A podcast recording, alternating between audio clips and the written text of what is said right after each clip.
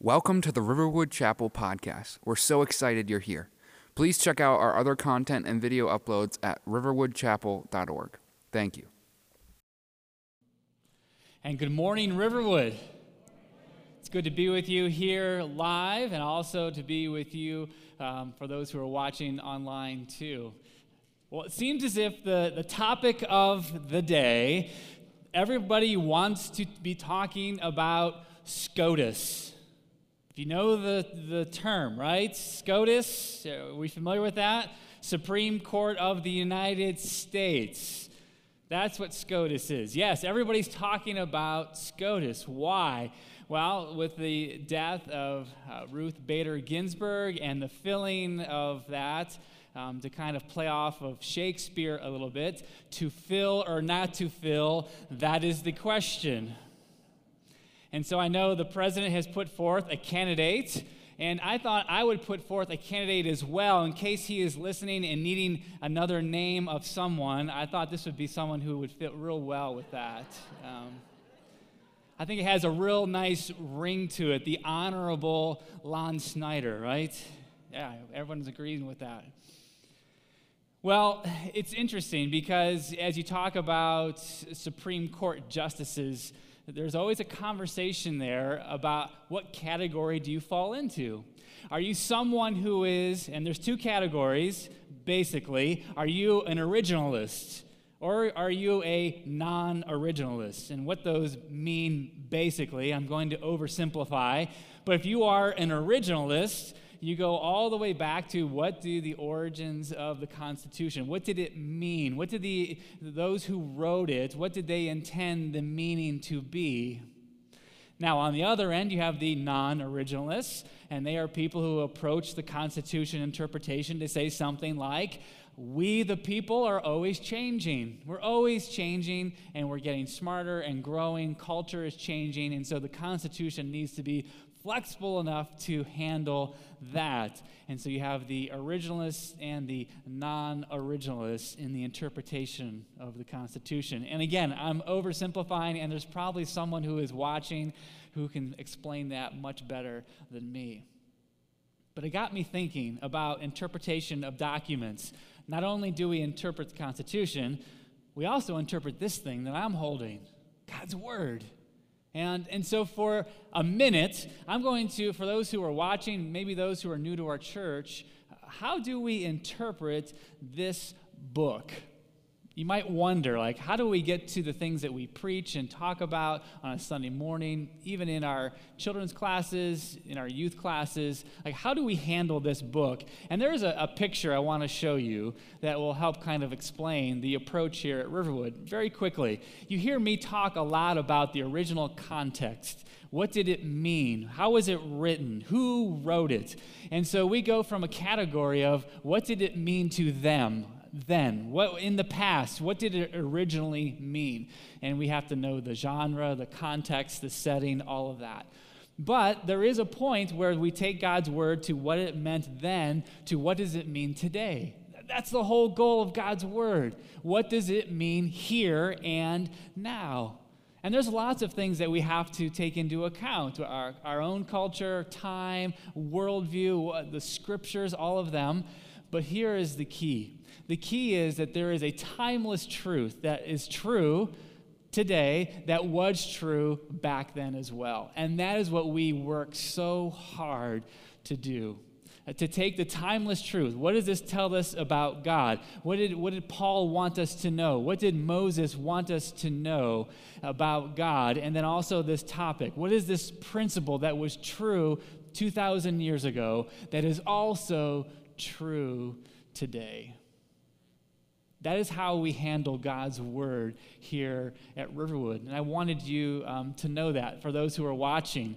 And again, there's probably more questions about what that could look like. Um, we would always love to engage with you in that. But that is what we are always after these timeless truths. And so it is the interpretation of God's word that brings us here today. And I will tell you, we're about to head into a passage that is the most, one of the most controversial that you will ever hear people talk about this morning. And so, this idea of how do we find the timeless truth is really, really important. We're going to spend time studying God's Word in a very sensitive topic this morning uh, about human sexuality. And that's why I'm glad you are here. That's why I'm glad you are watching, because this is definitely something we need to know. What is God what are God's opinions on human sexuality and how can we live our lives today? What did we know back then? What is that timeless truth that speaks to us today? And so, also, just so for you to know, we're going to also provide a phone number for you. And this is a phone number you can text any question to. Um, now, you might want to write it down uh, 330 422 3938. You can text any question at any moment because here's what I realize that I am going to be speaking for about 30 minutes, but there is probably hours and hours and hours that we could talk about this topic. There's questions that you have, something more specific, something that you would want more follow up with. And let me tell you this that a lot of times when you ask a question, you're asking the same question that somebody else is probably wondering as well. And so we want to make this readily available to you this morning, um, this number. And so please take advantage of that as we talk through. And even in the middle, you might want to text something and say, yeah, well, what about this? So let's engage in this conversation this morning. Last week, let me kind of catch us up to where, kind of get a running start of where we're headed. But last week, Paul had bad news for every single one of us. He called us two names. Two names. It describes you and you, you, you online. It describes me as well. And the two names he called us is this one, we are suppressors of truth. He called us suppressors what? A suppressor, yes. Remember the beach ball? We talked about the beach ball. All of us are suppressing God's natural revelation, His truth. That's, that's how our nature is built that way.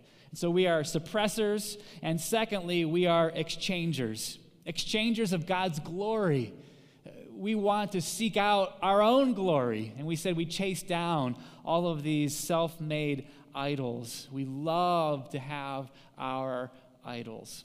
And so this week, our, our conversation is a continuation of that. We're going to be talking about how we are suppressors and how we are exchangers. And Paul has another word to describe us as well. And so let's pick up what this might be in verse 24 of chapter 1. If you have your journal, please follow along. If you have God's word, you have it on your smartphone. Uh, let's read and see. I want you to see God's word and what it is saying and what it is speaking today to you. God's word says this Therefore, God gave them up in the lusts of their hearts to impurity, to the dishonoring of their bodies among themselves. Because they exchanged the truth about God for a lie, and they worshiped and served the creature rather than the Creator, who is blessed forever. Amen. For this reason, God gave them up to dishonorable passions. For their women exchanged natural relations for those that are contrary to nature. And the men likewise gave up natural relations with women and were consumed with passion for one another, men committing shameless acts with men and receiving in themselves the due penalty for their error. All right, so it's in these four verses that Paul continues the narrative of mankind. And as of last week, he wasn't quite finished, like I said, of us being idolaters. Uh, the natural continuation downward, there's another kind of downward spiral. We start with this idea of, of people who are suppressors, we are then exchangers, and now we keep spiraling further down. And this is something that is true of all of us. And the word that I put to it is not a word that is in the text, per se, but it is a word that describes, and it is the word distortion. We are people who specifically are distorted, and very much so in this realm of sexual distortion. We suppress truth, we, ex- we exchange glory, and we are distorters, especially in this area of human sexuality. And there, so there's a, a kind of a drawing, it's kind of homemade. I just want to kind of give us kind of an idea of what our conversation is going to look like. You know, Paul from the very top of Romans 1:18, suppress, uh, 123, we exchange, and then in these four verses that we are we distort, we we are prone to distortion and especially in this area of our human sexuality. So, our conversation this morning, just so we're very clear, is not going to be on, uh, when I say the word um, sex, is not about gender. Um, that's not going to be the conversation. This is the act of uh, that I'm speaking very specific to this morning. And so, this past week, I was really fascinated by the number of times that the Bible it places this link between idolatry, how we are exchangers of God's glory, to sexual immorality.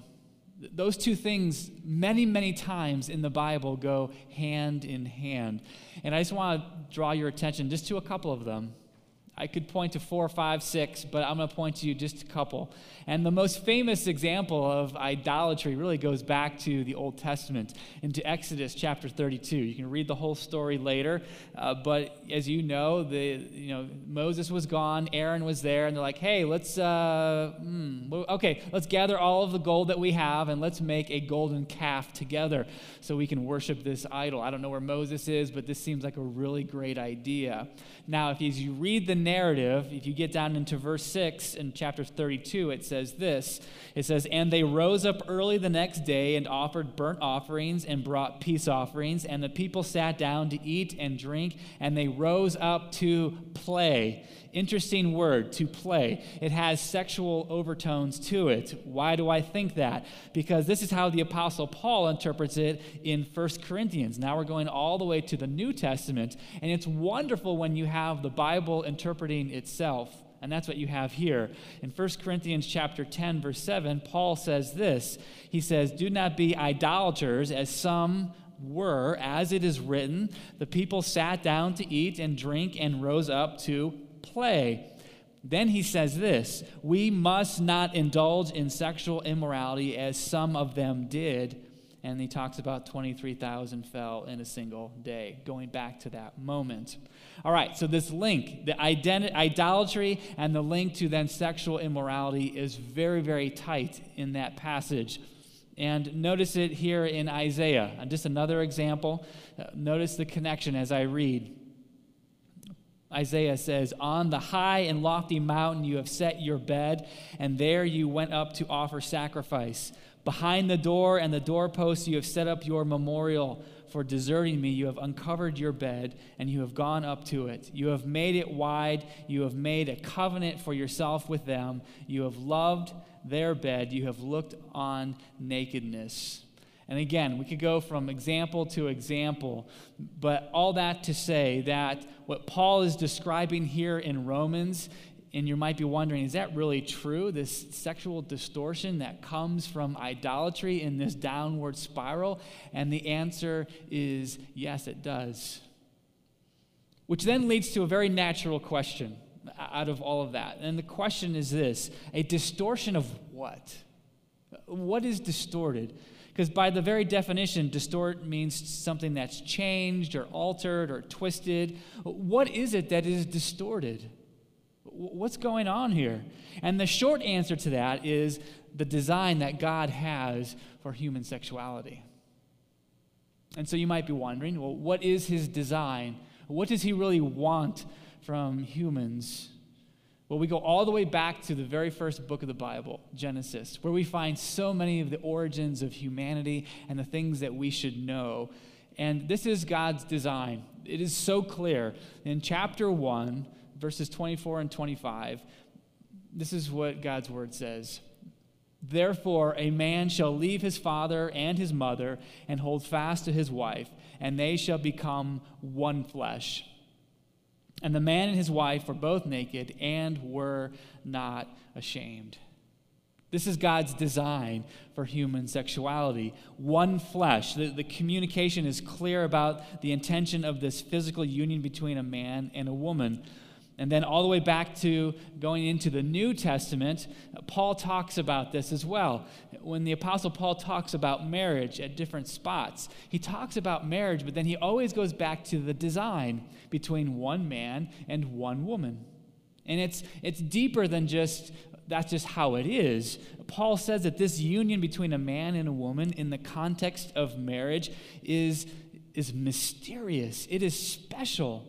And the mystery, that's like, why is it so mysterious? Why is it so special? Because for Paul, it speaks of the gospel, it speaks of the good news. When a, a, man and a woman are together, when they are one flesh, it speaks of the gospel. It tells a story. The same story of our Savior who gave up his life sacrificially for his bride who sacrificed, who gave unconditional love, who was nurturing and caring, all of these things that we are to be as husbands. It tells that story.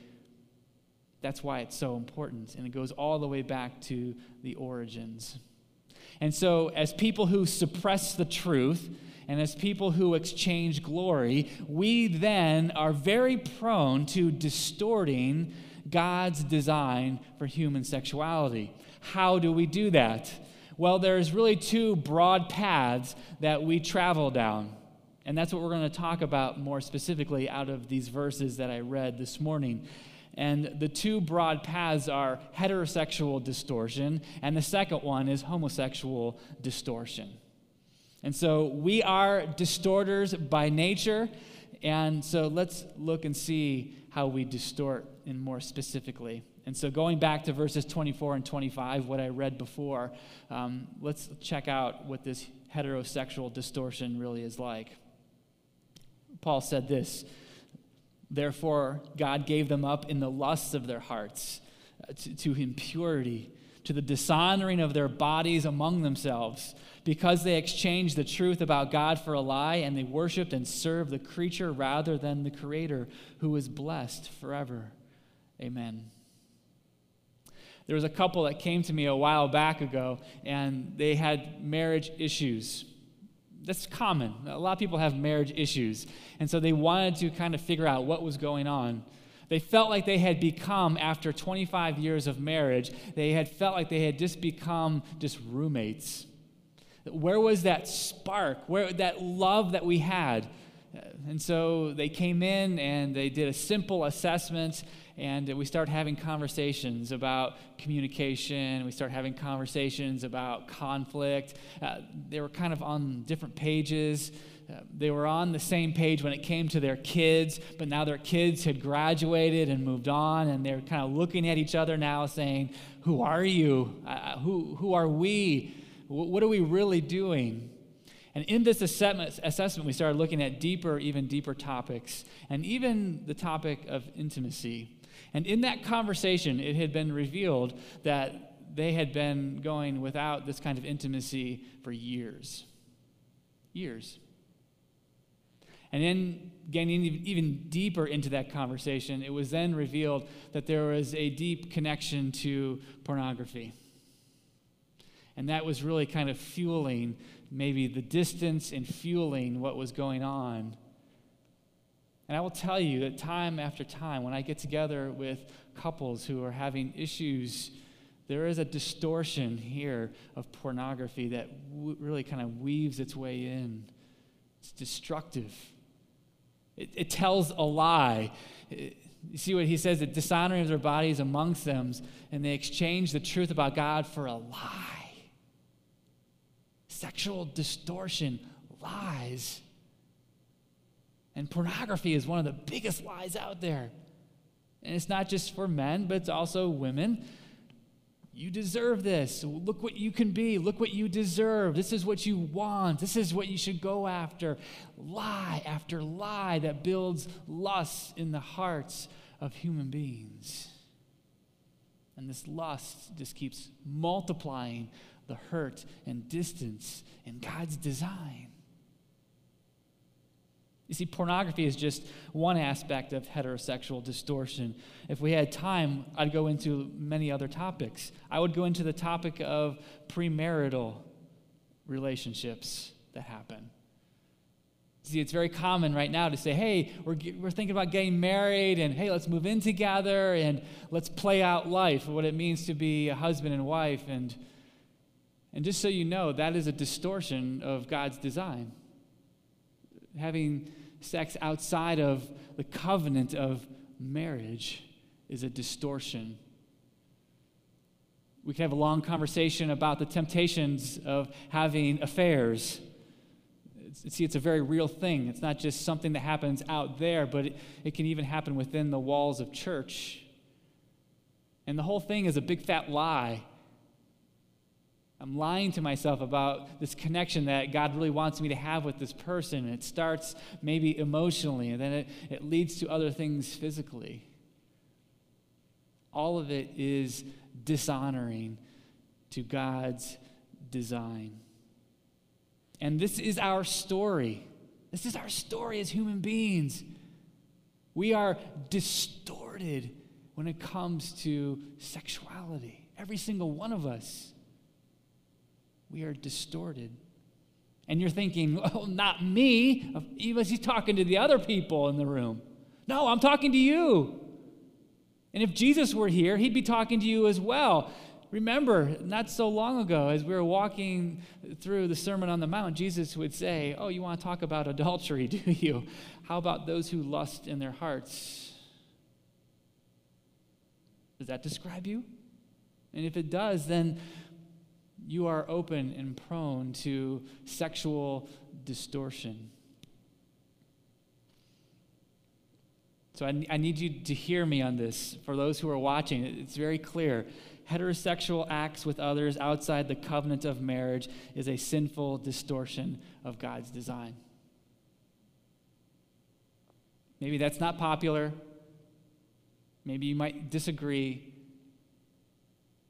This is God's truth. This is His timeless truth that was true 2,000 years ago to the church in Rome, that is still true to the church of Riverwood Community Chapel. You need to hear that.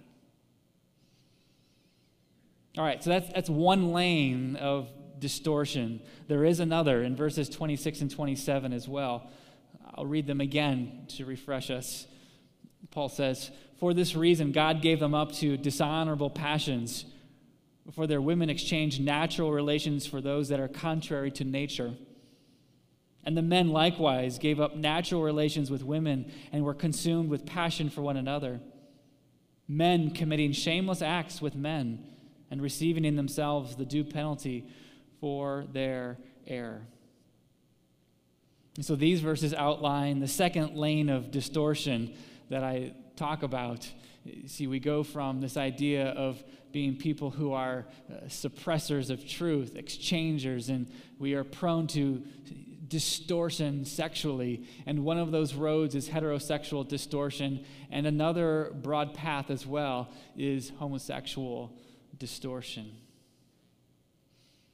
Now, as you might expect, there's a response uh, from the homosexual community to these verses.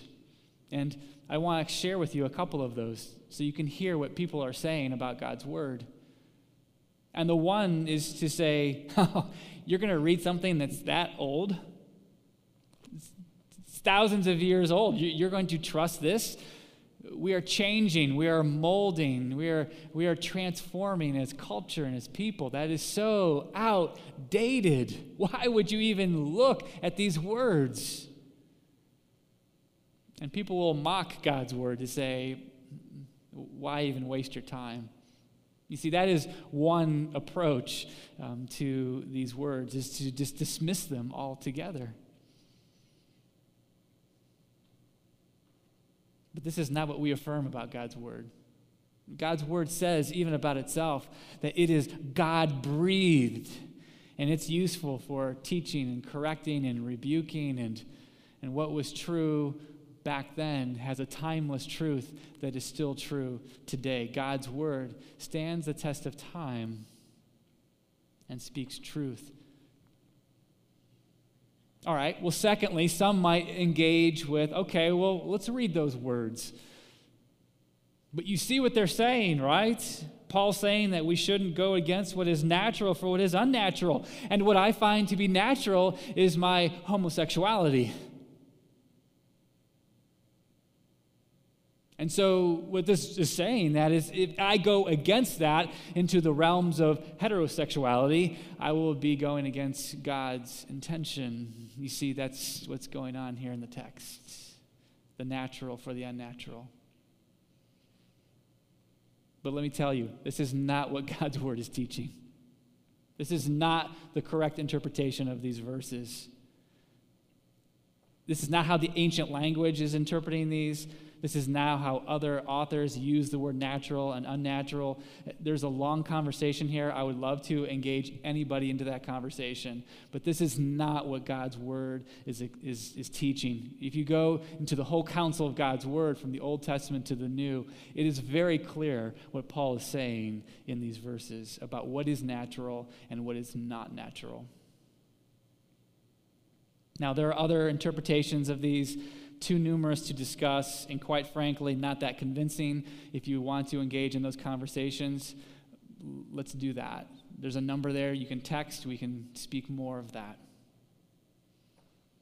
But here's the timeless truth that you need to hear, and I want to be very clear about this as well. Please hear me on this that homosexual acts with others is a sinful distortion of God's design. God's word is very clear about that. Homosexual acts with others is a sinful distortion of God's design. And even in that phrase, you might have more questions. And there's a lot of things we could talk about and unpack even in, the, in that simple phrase right there. So, where do we go? I mean, that's why we have gathered, right? You have gathered here to say, where, where do we go in this whole conversation of, of distortion? You see, we all suppress, we all exchange, we're all prone to distortion. This is our story. So, now what do we do? Yes, we can all feel that. We all express that. We all know that to be our narrative. So, what do we do? You see, the struggle is very real. It's, it's, it's a struggle with all of us individually. It's a struggle in our marriage. It's a struggle with our kids. It's a struggle that we know is true of our coworkers. It's, it's a struggle within our community, our world. We are people who distort God's design of human sexuality. So, what do we do? As followers of Jesus Christ, we want something different. What are we called to do? I want to provide just some points. I could probably come up with 10. I came up with five. These are things that just came to me, and I really feel the Lord wants me to share about this topic. And the first one is this there's going to be five statements. The first one is this hate the distortion. Hate it. Hate it. Hate it. Riverwood, hate the distortion. I know I do. The things that I am drawn to, the things that I think about, I hate. Paul will even say a little bit later in Romans, he says, For I know that nothing good dwells in me, that is in my flesh, his sinful nature. For I have the desire to do what is right, but not the ability to carry it out. For I do not do the good I want, but the evil I do not want is what I keep on doing. And it is this wrestling, this wrestling that we wrestle with daily of this sinful nature. Here's my question Do you hate the sexual distortion that you're prone to? Whether it's heterosexual distortion or homosexual distortion, do you hate it? Or are we living lives that coddle it, celebrate it, don't mind it? We are called as Christ followers to hate the distortion. Secondly, let me say this come to the one who can forgive you.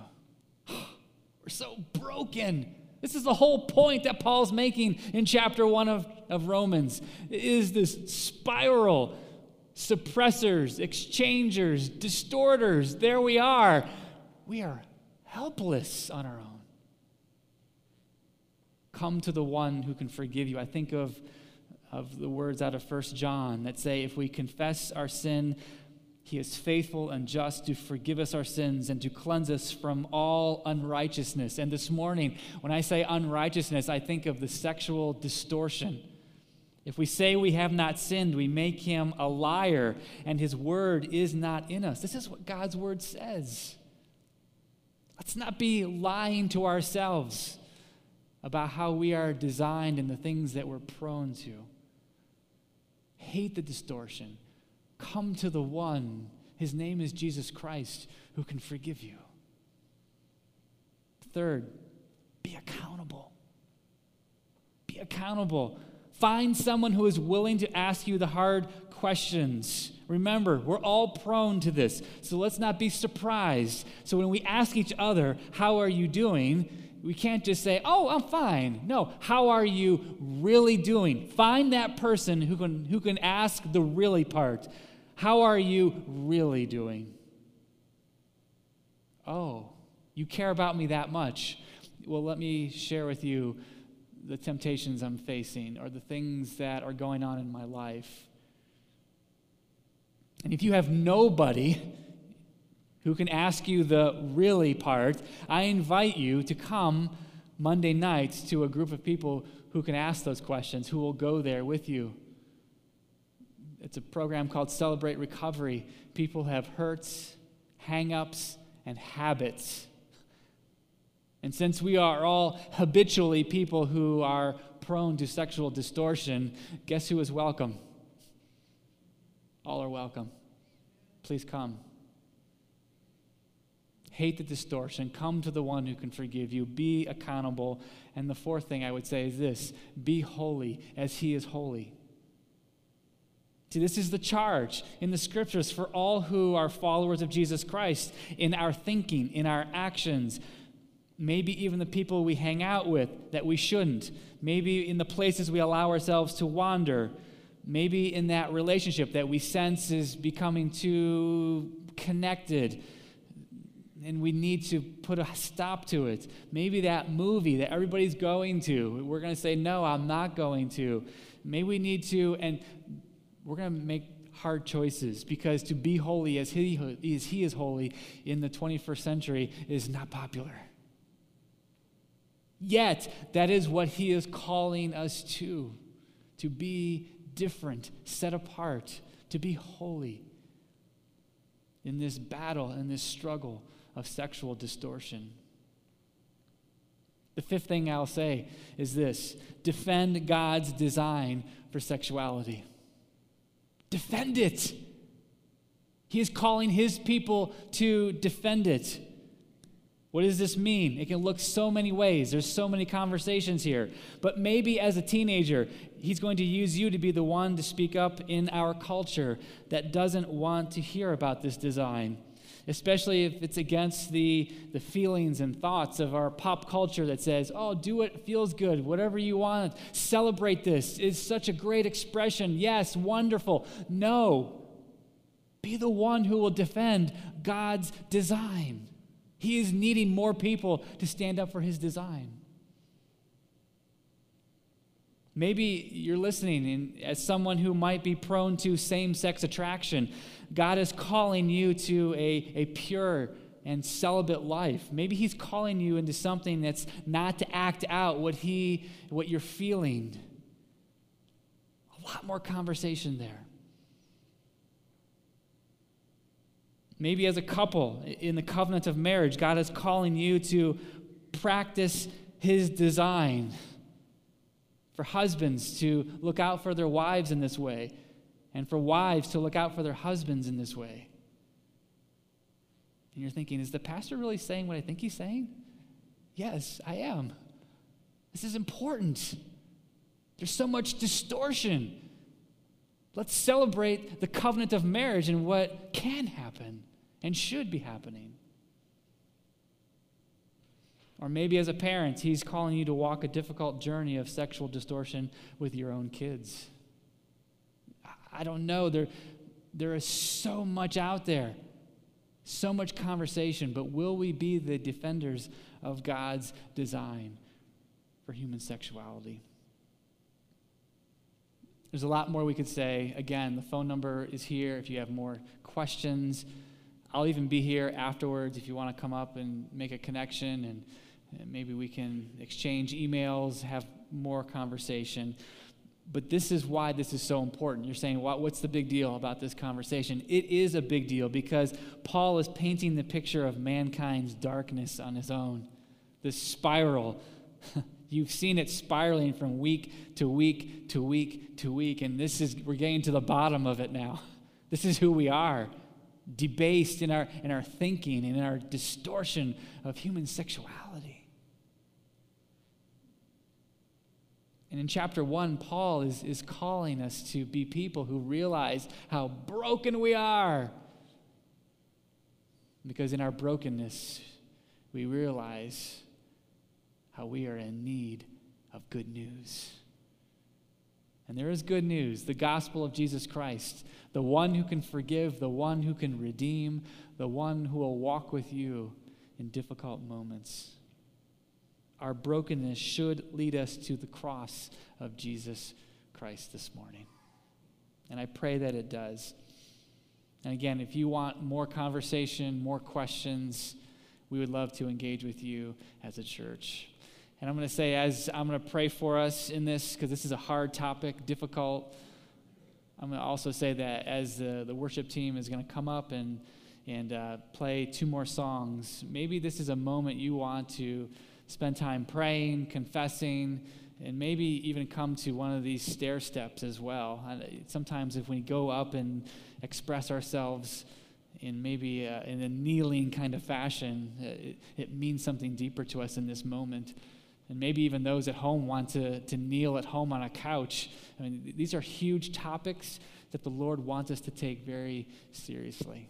And so let me pray for us as we close. Dear God, we thank you for your word. These timeless truths that we are unearthing out of your word this morning, God. Thank you for them. We need to hear these things because often the narrative we're listening to is the one of the world. And as we all know, that's a much different narrative, especially on this topic. As a culture, we love to celebrate even our distortion of heterosexual distortion or even the homosexual distortion. As your children, you called us to something much different to celebrate and to express the design that you have for us. May we do that as a church. Help us in that. We are needing strength and wisdom and perseverance and clarity and all the fruit of the Spirit to live this out in ways that honor you and your kingdom.